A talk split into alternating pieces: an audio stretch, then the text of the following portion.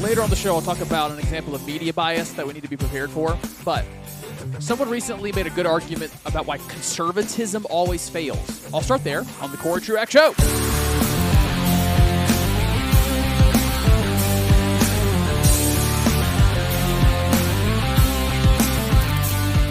For long-time listeners of mine, that sentence coming out of my mouth is jarring because long before I was into theology and the church world, I was a politico. That's how I got to be on radio in the first place, and I would have preached the gospel of conservatism, free markets, free enterprise, strong strong American defense, traditional values. That was the language that I spoke. So for me to say, "Hey, I heard an argument about why conservatism, that ideology that I so closely align, that was present tense, not past tense, so closely align with why it always fails.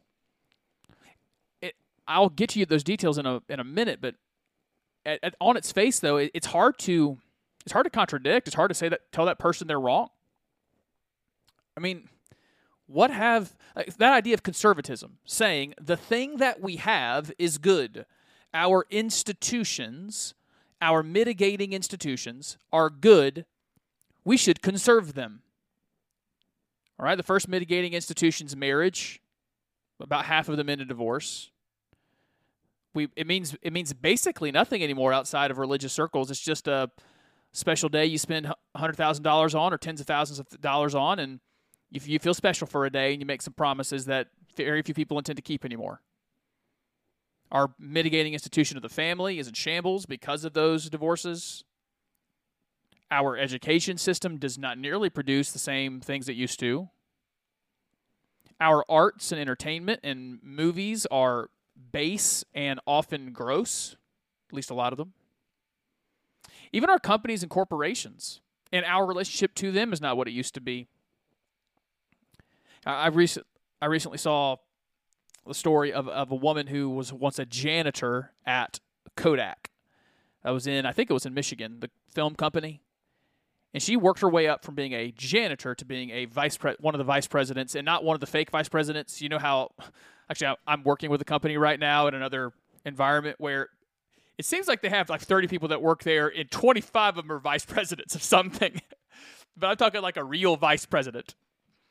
You know, we don't have that anymore. Janitors are almost always third party contractors. You you hire immigrant labor, low income labor. They're not even connected to the places they clean. They're not connected to the places that they're attached to. Like even that I've talked about that relationship with BMW and here and here and how they use these uh, temporary agencies. You know, uh, you very rarely even work for your company. You work for the temporary agency who's going to send you to that company and then that company.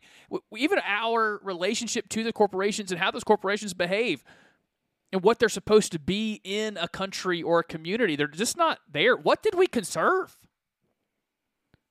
I think there was there's one major victory where we have not budged, and that's the idea of self-defense. Guns are in pretty good shape. Beyond that, what have we conserved? I want to I want to walk you through that argument, respond to it, and sharpen it, and then give a brighter vision for what might be even better than conservatism. And that's someone who loves conservatism, who thinks because it was the ideology most closely aligned to biblical thought, it is not perfectly aligned to biblical thought, but modern day conservatism was the was the ideology most closely aligned to biblical thought. It was the one that would lead to the most human flourishing for the most people, and that's what we want. We love the Imago Dei. We love humans, and we want them to flourish. But if we come into an ideology that is not effective, then we might need to explore another one to affect Imago Dei, or excuse me, to affect human flourishing, not just for us, but again, more and more. I think about, like, I, I do our kids' ministry. And I'm looking at three and four and five and six and seven year olds. And one day they're going to be adults and they're going to have kids and they're going to have grandkids. And I want something good for them.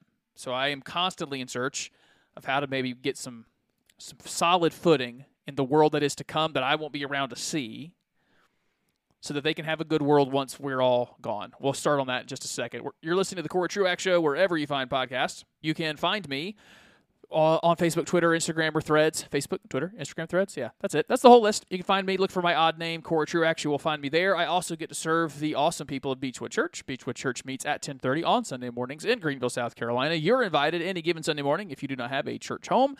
Would love to have you out. We are in Hebrews for now, and we'll do that for the month of July. And I don't know what we'll be doing once August hits and our our lead pastor is back up doing his uh, his next time in the Word. All right, why conservatism fails. And I, I said something like this back in 2014, 15, 16. I mean, I've been doing this show for 10 years now. I've been doing radio for 16, I think it is now. The culture war was fought and we lost. That's how I said it. Especially 2000, I think that was 15 when Obergefell was decided by the Supreme Court and we had homosexual marriage instituted by fiat by a court, not by a legislature, but by a court, and said, "All right, you, you lost. I mean, the culture war has is over. Now we got to pick up pieces and start something new." So even back then, six, seven years ago, I was thinking we did lose this thing called conservatism. It did lose. It lost all the mitigating institutions that give boundary to people. That's what institutions do. They tell somebody, to be a good citizen, you need to do these things. To be a good member of this family, you need to do these things. To be a good contributor to society or a good em- employee uh, of this kind of place, you need to do these things. And when we lost the mitigating institutions, the only institution left was the self.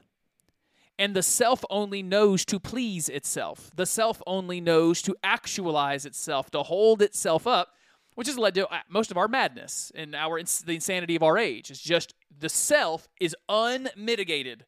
Nothing is telling it no. You ever had a kid like that? You've been around those kids that have not been told no. They they will run the, the, as savages through wherever they are trying to operate because no one put up a boundary.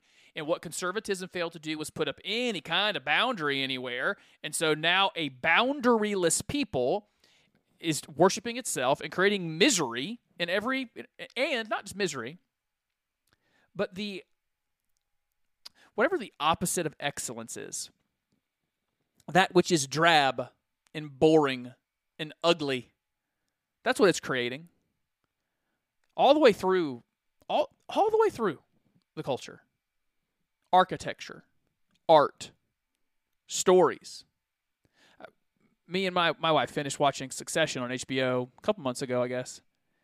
I, let me say, I mean, I can't recommend that for everybody. It, it was it gets to me how much they curse. Did not have a lot of other types of content, but the cursing was just whew, it was like every other word.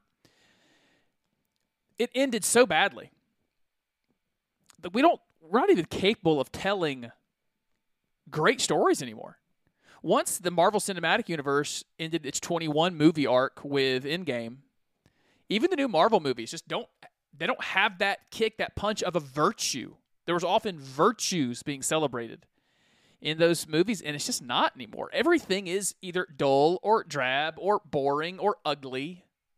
makes no sense. Why? We have no mitigating institutions. Conservatism failed to hold them up, and so now the self is running rampant. And so I come across this this guy. He's a young kid. My understanding is he's a college student. Don't know his real name, but he's gaining an Instagram following. I believe he calls himself the Reformed Zoomer.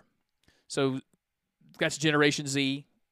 Generation Z often defines themselves, at least in memes, as a, a contra a contra what's that? Contrary or contradistinction to boomers. So not our oldest generation. That's the silent generation, but the baby boomers. So he's a Zoomer, reform Zoomer. And he makes the argument that humanity, the human heart, is not given to holding down the hold as it hatches, holding down the hatches. It's not driven by just keeping what it has. It needs to move forward. It needs progress. And I noticed I noticed that immediately. It immediately resonated with me with all the things that I do. I I would not be satisfied with a Beechwood church that did not have some kind of growth. Sometimes that growth has been depth growth. We've been getting deeper and you can see sin being rooted out. You can see you can see ideas changing. You can see us getting deeper in the faith. Lately that that growth has not been getting just deeper, although I'm not saying that's not happening, but you've we've seen numeric growth. We don't like just staying where things are. That's the case with your job. You don't like it when it feels stale, when it doesn't feel like you're actually making some kind of progress. Marriage can get like that. I don't know that yet because I'm still kind of a newlywed, and it's and so marriage has not been hard yet for me. It's actually just been awesome. But I know a marriage can't stay stale. Like it's the way that it is, the way you are on a given Friday night together, you just want to keep it that way forever. It can't be satisfying. The idea is that it goes somewhere. Marriage changes me, marriage changes her. We're going towards a goal together. And a country is the same way. The philosophies of a country are the same way. And so if there is an ideology saying only stick with the stuff, we know what got us here. What got us here was separation of powers. What got us here was checks and balances.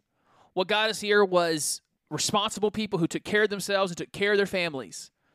What got us here was competition and all the things that come with the free market. Let's let's preserve those things because the more attractive thing to those not dedicated to the ideology is going to be progress. I mean, I'm given to that.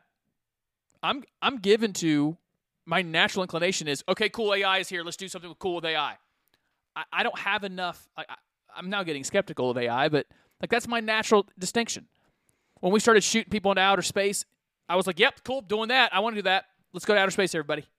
That's my natural inclination, and it, I think it is for a lot of people. We want to move forward.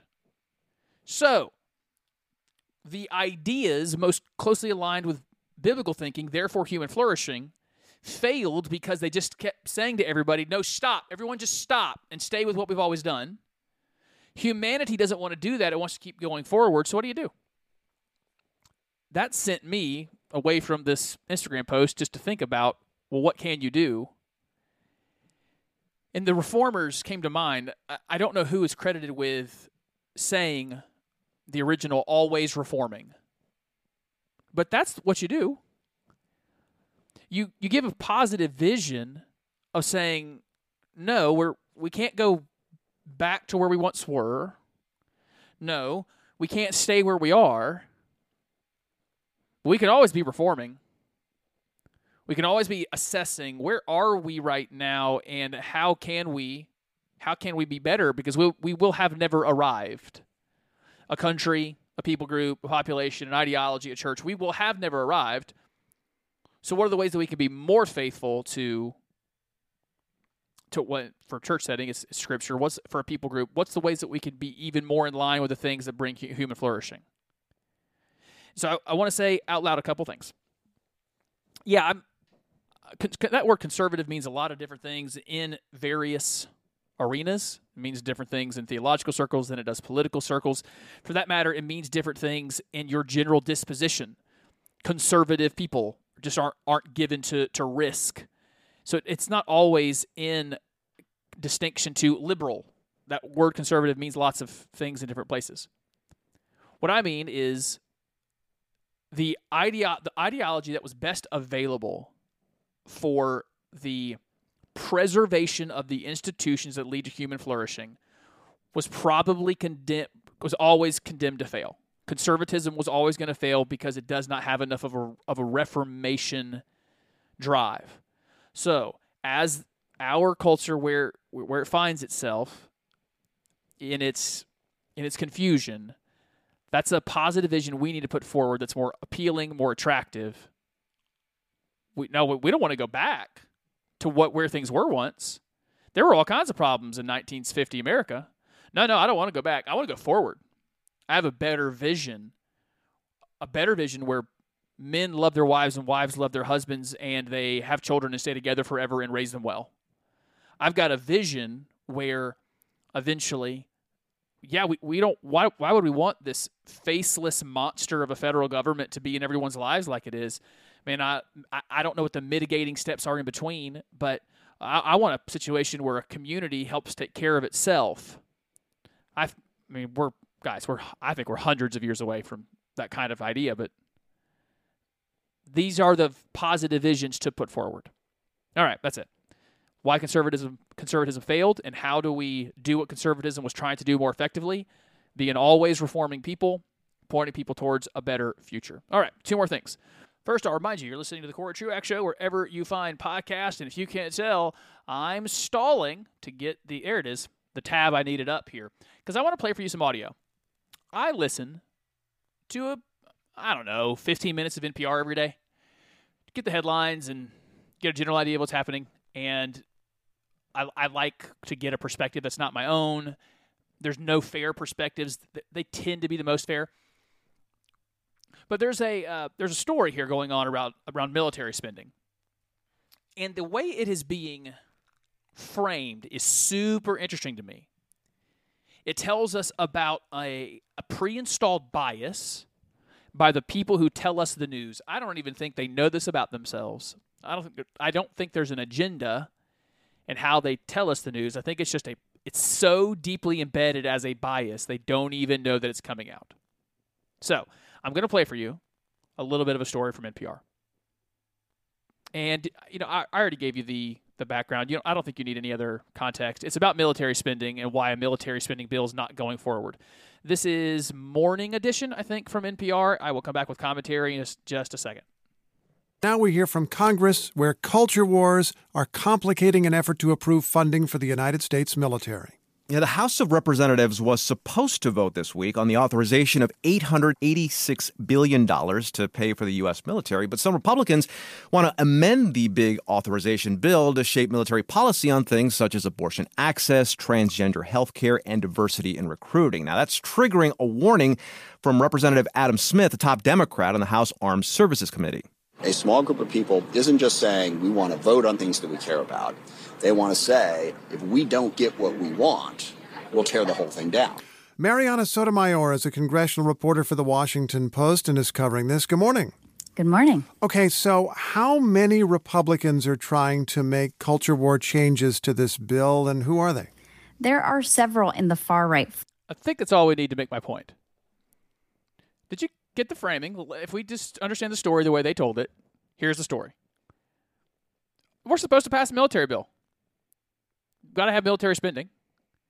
And there's going to be just these few far right fringe people who are are they're the ones inserting culture wars. They're they are the ones inserting a culture war about abortion, transgender issues, and uh, diversity, equity, inclusion. They're inserting a culture war into a military battle, or excuse me, a military bill. Do you catch it? I think you probably catch it already. they're not the ones who inserted it. it also the guy, the congressman who was speaking there, saying, you know, there's these people holding holding the bill hostage. It's not that they want to compromise; it's they want everything they want. N- no, no, no. We've had a a country for 240 something years. I guess I don't remember how many now.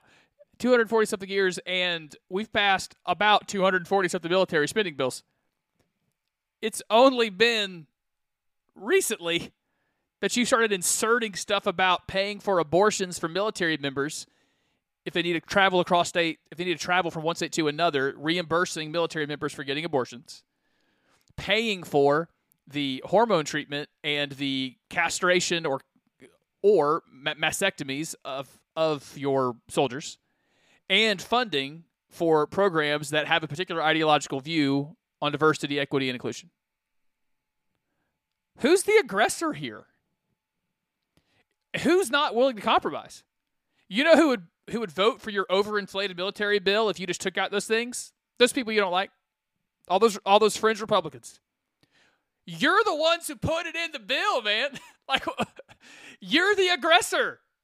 The default position of a military bill doesn't include funding for reimbursements on abortions, sex reassignment surgeries, let's call them what they are, or at least a little closer to what they are, and your your your version of diversity, equity, and inclusion programs. You're the one holding it up. If you want to pass the bill, just take it out. This happened similarly with the um, entire education wars of the summer of 2021, I guess. People talking about people going to school boards and launching a culture war. No, you launched it. When you put the book in the school with that's supposed to be appropriate for 9 and 10 year olds that has cartoon depictions of oral sex you started it you started it when you brought in the drag queen to dance provocatively. The people who said, hey, you know, this is a podcast. Like, well, although I am a believer and I need to watch my mouth. I was about to say something a little bit more provocatively because I no one can tell me no anymore. I don't have his radio telling me I can't say stuff. The the idea, I mean, I got to rein myself back in. Hold on. Okay. The idea that hey, we should tell your kids about oral sex. no, you're the aggressor. And I'm just telling you no, I didn't aggress. You did it. We, we need to bring in a drag queen for your kid to look at, watch him dance. And I said no. I'm responding to your aggression. Same thing with this military bill. I'm responding to your aggression. You're the aggressor. You're the culture warrior. I didn't insert culture war stuff. You did. I'm just responding to your culture war. But you see how they framed it. And if you don't have a paradigm by which to sift through that, then you just understand oh, the folks on the right, they're the aggressors. They're fighting a culture war. They're launching bombs in the culture war. No, we're not.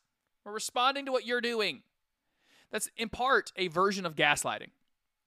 It's that's overly used therapeutic type term now, coming from a book uh, decades ago, where a husband is trying to convince his wife, trying to drive his wife crazy.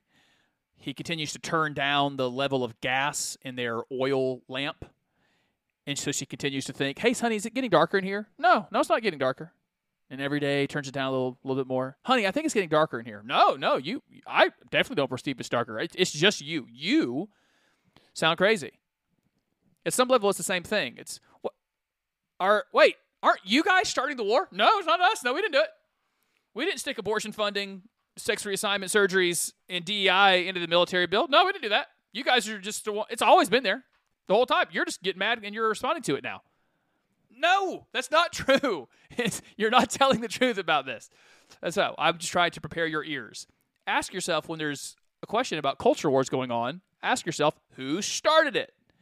Because usually the person who starts it, that's your bad guy. Final thing I want to learn from something that the California Senate just learned from. Here's the facts of the story and then how we can apply it to our own lives, I think, in a helpful way there was a, a bill to make child sex trafficking uh, a more severe felony so that the the conviction of someone who was practicing this child sex trafficking would have to get a prison sentence. There, there was no other option. And on first reading and first effort, that bill failed. Just trying to make sure that people who do the one of the worst things you could possibly do are punished. And that bill failed the first time. It's now passed. It's likely to it's likely to pass the California House, and it's likely going to be signed by the California governor. But there was enough members of the California State Senate who hear folks on the right decry sex trafficking and decry child sex trafficking that talk about the sexualization of children and there was enough people on the American political left in the California State Senate that just heard sex trafficking, and here's what they know I hate the people who talk about that. I think they are not to be trusted. I think they're lying about it. I know they're wrong because I know who they are. And so I am going to stake my position on anything oppositionally. I know who I don't like. I know who the crazy people are. And I am going to define myself and my decisions by who I don't like. It's so immature, so unproductive. And they made it right. I don't want to go, I don't want to hit them any harder than we already have. I, I am saying of you, would you be careful of that? When you hear a new idea at work or on the news in your family, when something comes across your feed that's novel or or uh, or provocative, that you have the maturity and the mind to evaluate it on its merits. Not asking yourself, who thinks this? Who's saying it? Who's, who does this advantage? Who does this disadvantage? No, no, no. Don't do that. Evaluate the things you hear and see based totally on their merits. Are they right or are they wrong? Does it align with the biblical truth that you understand or does it not? Don't let what happened to the California State Senate happen to you in your own life. Don't let who you dislike or like. Like that's a problem sometimes in Christian circles. We decide who we trust. And then we get lazy about deciding whether or not to, to fact check them, to challenge when they might be wrong. It can happen in both directions, and I wanted to offer that warning today. All right, I got to get back to the rest of my rest of my life and do lots of things to do today. I'm grateful that you listen to the Cory Truax Show wherever you find podcasts. You can find more from me on Facebook, Twitter, or Instagram. You can also email the show at CoryTruaxShow at gmail.com, CoryTruaxShow at gmail.com. Also, the Hebrew sermons are over on that podcast feed as well. We'd love to have you out to Beechwood Church sometime this summer for that. Uh, excuse me, this July, but really anytime after that. I gotta go, and because I'm rambling on now. Thanks for listening to the Cory Truax Show. I'll be back with another new edition of the show sometime soon. Don't know when. Until next time, everybody. Peace and love.